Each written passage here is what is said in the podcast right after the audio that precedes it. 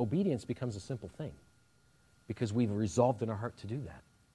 It doesn't become a, a matter of, well, oh man, I just don't know if I can do this. I don't think I have the skills. I can't do that. I'm not sure this is going to work out. Did God say that I should do it? Then simply I should do it. It's just a matter of obedience. It's not a matter of, of who I am or what I have. Another beautiful example is that of, of Esther. Um, and again, what her life was simply characterized by this verse, I believe, that just, I will go. So therefore, I'll go to the king. I will go. Mordecai, if you say, I will go. If I should do, God, if, if this is what is needed, I will go. Hear my, send me, Isaiah said. Does that characterize our lives? Or are we coming back to that, those fears that, that come in our lives? And, and again, she had those similar fears. She was a Jew, she was living in captivity, she was being entered into a beauty pageant. But this wasn't a beauty pageant that you go to, you strut on the stage, and you walk off and you go back to your life. This was a beauty pageant that you went to become a harem for the king. And you weren't going back to wherever you came from, you were there for life. If you were fortunate enough to win the beauty pageant, you became the queen. But either way, you're still part of the harem. And you're not going back to Mordecai, you're not going back to your home. You're there. So this, is, this was a submission that she submitted to Mordecai, ultimately to God in that, because God brought her to that for a reason. And then, in the face of certain death for the Jews, she has to walk in to face the king. And this picture is, a, although you can't really see it with the lights on that well, um, is a beautiful illustration of this glorious throne room with this incredible, powerful lion with wings uh, making up this throne. And, and she has to enter, not just, this isn't her just coming before her husband, hey, I got a question for you. This is her entering the court of the king with all of his prestiged cabinet there and all of these people that were very important. And here she is stepping in place and, and put yourselves in her, her shoes. She's stepping in here knowing that if the king isn't pleased with her, there's some real difficulties that are going to be facing her, at least potentially, because the reason she became queen is because of a similar type of situation, except where the person didn't submit to the king. And so here she's facing uncertainty and fear that was, was bigger than any of us probably can imagine. Um, and she even prefaces it to Mordecai saying, He hasn't even asked for me in 30 days. I haven't even talked or seen him in a month. And you want me to now enter his presence? That, that's not how it works, Mordecai. I can die if he, I don't find favor with him. But I will go. I will go. And then ultimately, not just does she have to step into his presence, but she has to now say, Oh, by the way, I'm a Jew. The people that are your servants. You married a Jew. I kind of, oops, I forgot to say that. It wasn't on my application. She had a lot of reason to fear. So, what gave her the courage to face those fears? Like Mordecai said, and she came to that realization that God had placed her in this position. And with that, she also asked for the prayer support of the Jewish community that was there. She cared more for others, for her people, than herself. And she simply accepted her God given role. God put me here, and therefore I will obey. And I think with us sometimes, you know, we, we, we like to think that we're a very submissive spirit and we have a very submissive attitude towards God, but we sometimes don't want to take that bold move in our lives. It's rather, I, let, let me just stay submissive, God. I'll just stay right here being submissive. But I'm asking you to step out in boldness here. Yeah, but can I just be submissive and quiet here? I, I'm really enjoying it. No, I need you to step out. I need you to be bold. I need you to stand up. Okay, I will go. And I take that step because it's simply obedience. And that takes us from that place of comfort into the presence and the power of the comforter. Sometimes we draw more comfort from our own circles than we do from the comforter. And we'd rather just stay where we are because we're comfortable instead of saying, I'm going to leave my comfort and step into the comfort of the comforter because that's a whole lot better. And it, but it's a matter of letting go. Letting go of what we want and taking on what, what Christ wants. And if we look at Saul or, or Apostle Paul, again, just to initially his life was definitely more on the on the self-will side, and he had to learn submission in, his life. And and when he did, though, what changed, and, and like was mentioned, Brother Chetta mentioned earlier, his life changed as a result of that. He was willing then, by the grace of God, to labor more abundantly than them, than them all, and to spend and be spent for the sake of the gospel. But when he started out, he had some misguided attributes. The attributes that didn't change, but the misguided part did. What do I mean by that? He was a zealous defender of the Jewish religion. When God met him and changed his life, he became a zealous defender of the faith. He was still who he was. By the grace of God, he was who he was. God created him that way. God just took his attributes and said, I need to redirect you into a different way, and this is the way I need you to go, with that same zeal that you have, but now for the truth. And he was passionate about the law. He was a Pharisee of Pharisees, he called himself. And he took that passion and he re- redirected it to the full word rather than just the law and looked at what God truly said versus what man interpreted. He was sold out to his cause. And when Christ met him on the road, he became sold out to Christ. And that was the most important thing, is Jesus Christ and him crucified. He boldly pursued the Christians as far as he could, even to Damascus, which wasn't even a Jewish area. And he pursued them to that length. But when Christ got a hold of him, he now took that same bold pursuit and changed it toward the lost, both the lost Jews and the lost Gentiles.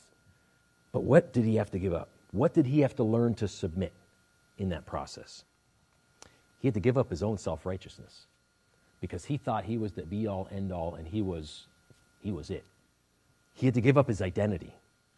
What was his stock? What was his culture? What was his upbringing? He had to give up being a Pharisee, the position of, of authority and, and of epitome in, in his society.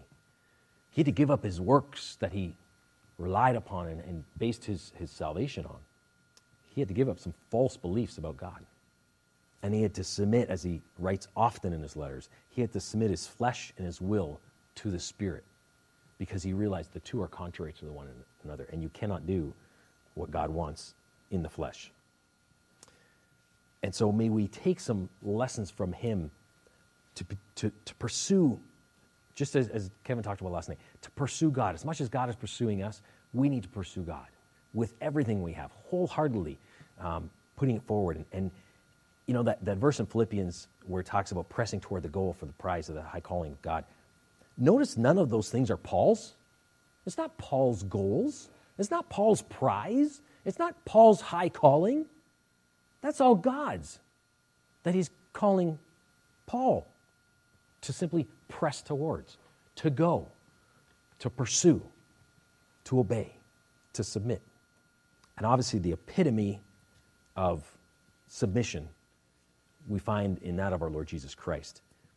And twice in Scripture, we find this term that Jesus had to learn obedience. The Son of God had to learn obedience to his Father.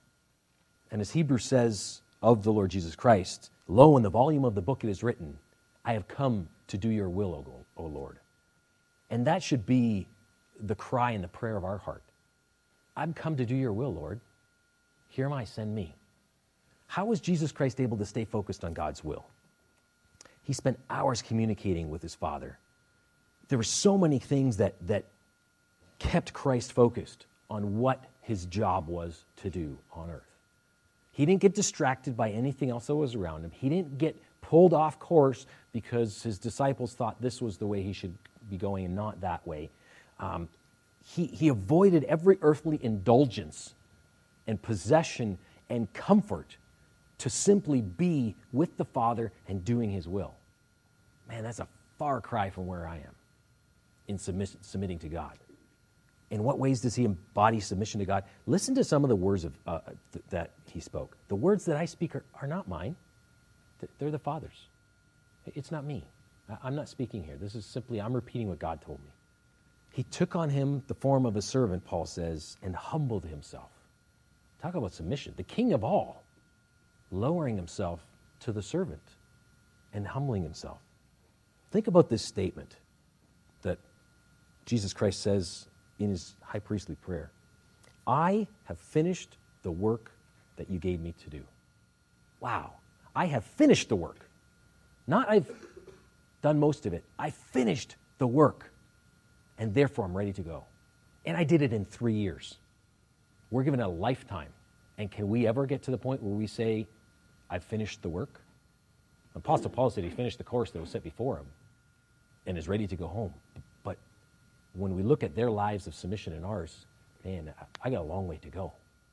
A real long way to go. Take this cup. If, if I have to drink this cup, nevertheless, your will be done. Writer of Hebrews also said that he suffered silently and committed himself to God. And twice we read that, that he had to learn obedience. This is who we are to emulate. This is who we are to, to be following in our submission, that we can come to do your will, God, in every way. So, how can we be committed to submit, to obey the will of God and the Word of God? It's about faith. Faith becomes that building block or foundation um, as the resolution that, that we would obey God. And it's what's going to propel our, our growth that, so that we can, just like Esther, say, I'll go, God. Send me. Faith takes us not just down the right path, but it steers around those roadblocks. And invariably, Satan, the world, even our own flesh is going to throw in our way. And it's going to power us through those, those difficult times. Like Paul, faith enables us to see God for who he is. It helps us see God's big picture and his plan for the salvation of this world not just for my little world in my little lifetime of 70, 80 years on this world, earth. And faith will always call us into God's mission. You know, I love that video that they showed yesterday at Missionary Day where the mission field, we are all being called into the mission field. We may not realize it, we may not want to acknowledge it, we may not want to go it, but we're all called to the mission field in some way or another but we are all called. Make no mistake of that. But some of us are just not ready to submit just yet. We're still exerting our self will. We've got our plans and our, our projects and our dreams and our hopes and our aspirations, and we're not ready yet to submit, God. But we're called. And may we all come to that point where we have, can say, like Christ, that I've come to do your will, and that we submit our will to the Father and our priorities and our purposes and align everything with that. Because faith is is what is going to give us the alignment to God um, in those ways. And to kind of summarize it and, and close up, um, I got another short little video clip of, of a, uh, a man who's, who struggled with control. He wanted to be in control, but found his life out of control in so many different avenues and ways. And so he felt that the only way to gain control of that is to, be, is to put himself into a situation where control was forced on him. And so he entered the army. However, after serving as a Navy SEAL through several um, tours, he felt God calling his life to leave that and to pursue God. Um, and so he began to do that, but he found himself in a really scary place because he couldn't control those things that were happening to him anymore because God was. And he really struggled with that letting go and saying, okay, God, if, if that's what you want, then then, then so be it. Um, and so I, I, thought it just was a good summary of what we talked about. When I was a kid, uh, my mom would take my brother and I to the movies. It was somewhat of a pastime for us to detach from our life and enter into this new world through film for two hours. right in the center? When this movie by the name of Bad Boys came out, which was directed by Michael Bay, that was the first movie I remember seeing where there were two heroes who looked like me, and they weren't playing thugs or gangsters or drug dealers, but instead they were playing heroes who were essentially running, gunning, and saving the day. A year later, Michael Bay's second film, The Rock, came out. And that was the first time I was exposed to Navy SEALs. And I was just blown away by this portrayal of men who were coming out of the water and, and going into this uh, place to go sacrifice themselves to save others. That really resonated with me, and I thought if I was to ever turn my life around, that's what I would do. That's just That's all yours now. Yeah. I don't know. Go on. See what happens. Ever since I was young, I always wanted to control things. When I would want something, I would literally, if I had to, if I had to, I would run through walls to get it. I've always felt like I needed to be the one to make things happen in my life. And it's hard for me to trust people or to trust something outside of me.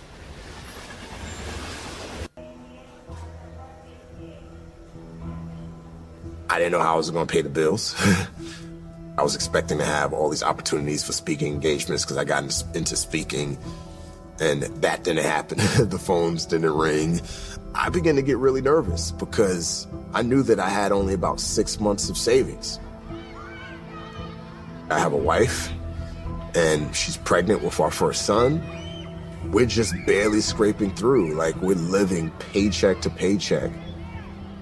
Uh, I had financial problems, and then to compound the financial problems, we had significant marriage problems, and the marriage problems were so bad, we both contemplated getting a divorce. It just didn't work out the way I expected it, and when it didn't work out, I got so frustrated. There, were, there was a point where I got mad at God. I hear you wrong. Was I supposed to get out of the military? Was I supposed to make that decision? It was silence. it was silence.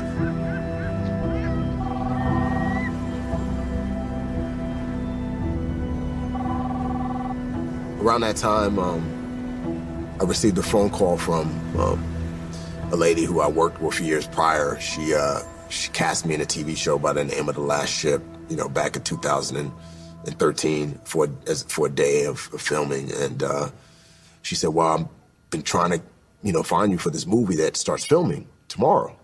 And I was like, "Okay, what, what movie is that?" She said, "Well, it's Transformers."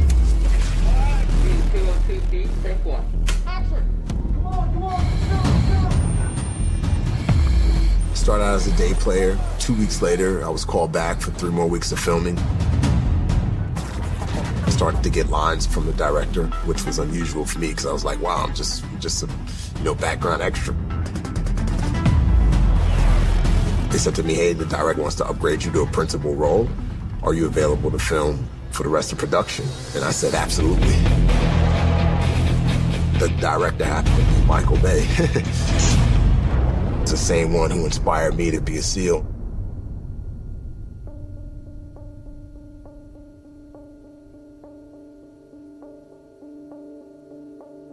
You know, when you look at my story going from the Bronx to the military, into special operations, out of that, in a marriage, having being a husband, being a father, and then now having a career in acting and in the film industry there's one word I could sum it up with is God. And so he's been with me throughout my entire life. He's seen the good, the bad, and the ugly.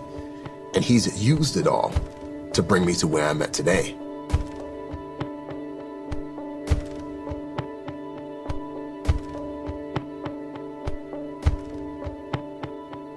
I don't want to force things anymore. I just want to allow God to do whatever it is that he wants to do in my life. If he wants to take me out of this acting career next week, then so be it. If he wants me to get back into the military, so be it. If he wants me to go into ministry full time, so be it. If he wants me to take up a job, I don't know, as a pilot or whatever, so be it. Uh, because I know that his plan is better than any plan that I could ever have. And even though his plan may not make sense to me, within his plans is everything that I need and everything that is not just good for me, but good for my family as well. Amen. See, because this battle between self will and submission is simply this it's a battle between fear and faith. And what's ultimately the, the, the form was called Who's in Control? take a spin off of that saying, What's controlling us? What's controlling you? Is fear controlling your decisions?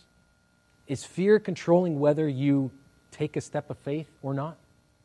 Is fear controlling where your life has been going? Because we're not called to fear.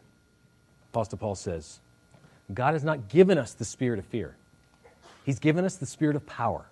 He's given us the spirit of love. He's given us the spirit of a sound mind. And may we never be ashamed of the testimony of God and where He's calling us to go, even if it's in a way that is outside of the norms of what we've done in our lives or what we've seen done in others' lives.